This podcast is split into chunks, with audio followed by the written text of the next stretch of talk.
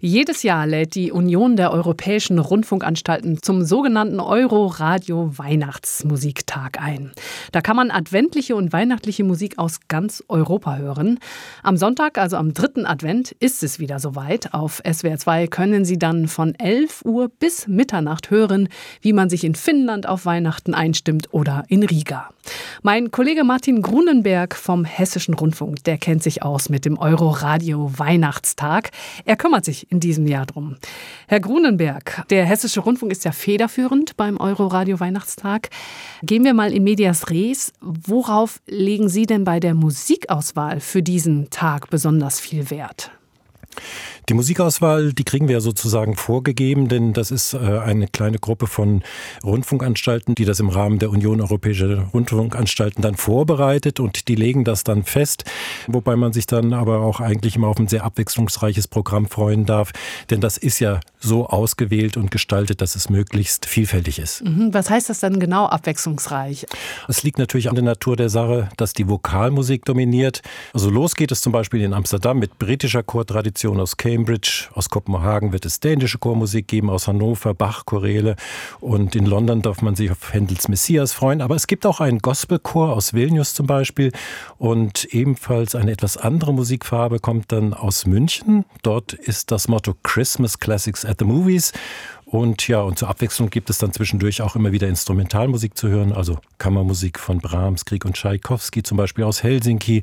Aus Lettland gibt es Orgelkonzerte von Händel und ein neues Concertino di Natale für Klavier und Orchester zu hören. Ungewöhnliche Klänge sind dann aus Island zu erwarten. Dort wird nämlich eine Engelwurz-Flöte und eine isländische Zither auch zum Einsatz kommen. Ja, und nicht zuletzt gibt es dann auch noch Tschaikowskis Nussknacker-Musik aus Paris zu hören. Die darf dann ja auch nicht fehlen. Ja, so ein Klassiker muss dabei sein. Und wie muss ich mir das jetzt konkret hinter den Kulissen vorstellen? Was passiert? Schalten Sie immer wirklich live nach Amsterdam und von Amsterdam live weiter nach Riga? Oder wie funktioniert das hinter den Kulissen? Ja, im Prinzip genau so. Also wir haben von von Stunde zu Stunde ein neues Konzert von einem neuen Ort, und wir gehen dann von Stunde zu Stunde wirklich von Amsterdam nach Helsinki, nach Riga, nach London, nach Paris. Es sind nicht alle Konzerte wirklich live, sondern wir werden fünf Live-Konzerte haben. Alle anderen Konzerte sind Aufnahmen, die in den letzten zehn Tagen stattgefunden haben, und das Konzert zum Beispiel mit dem S W R Vokalensemble, das hat am neunten Dezember in der Geistburger Kirche in Stuttgart stattgefunden und wird dann eben am Sonntag ausgespielt zu der entsprechenden Zeit. Das heißt, wir hören auch Aufnahmen, wo Publikum dabei ist, oder ist bei allen generell Publikum dabei? Da ist generell immer Publikum dabei. Das sind im Prinzip ganz normale Konzerte, wie sie zu dieser Jahreszeit ja sehr viel stattfinden, bei denen man auch diese Art Konzertatmosphäre spüren kann, die Freude und die ja, Begeisterung. Und ja, und dann hat man eben dieses Konzerterlebnis nicht nur in der Kirche oder im Konzertsaal, sondern über diese vielen, vielen Rundfunkanstalten sozusagen in einem Konzertsaal Europa. Ich finde diesen Live-Aspekt oder diesen Aspekt der Atmosphäre total wichtig. Das ist ungefähr wie beim Fußball, wenn man von Stadion zu Stadion schaltet und wissen will, wie es auf dem Platz in München und dann wie es in Köln aussieht.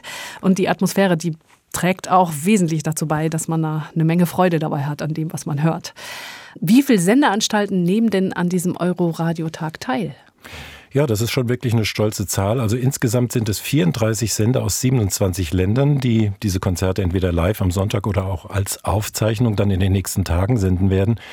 Und dabei sind wir gar nicht nur auf Europa beschränkt, denn die Union Europäischer Rundfunkanstalten als Organisator pflegt eben auch Beziehungen zu öffentlich-rechtlichen Rundfunkanstalten auf der ganzen Welt. Ja, und so ist es dann möglich, dass diese Weihnachtsmusik rund um den Globus erklingen kann. Also beteiligt sind zum Beispiel auch Australien, Nordamerika, wow, mit Kanada und den U S A und Israel. Es ist ja im Prinzip ganz ähnlich, dass überall zu dieser besonderen Zeit es viel spezielle Musik gibt. Und auf der anderen Seite ist diese Musik dann doch überall auch wieder ein bisschen anders. Und ich, das, finde ich, macht auch diese Faszination dieses Tages aus, dass man Musik hört, die in diese Jahreszeit passt, die sehr speziell ist und die aber dann doch auch wieder eine große, große Vielfalt zeigt und die einfach unheimlich interessante Musik ist. Mhm, und die einen eintauchen lässt in fremde Kulturen, die man vielleicht noch gar genau. nicht so kennt. Mhm. Und Herr Grunenberg, haben Sie eigentlich am Euro-Radio-Weihnachtstag ein Lied für sich entdeckt, was Sie noch nicht kannten und was jetzt quasi für Sie daheim zu Weihnachten mit dazugehört?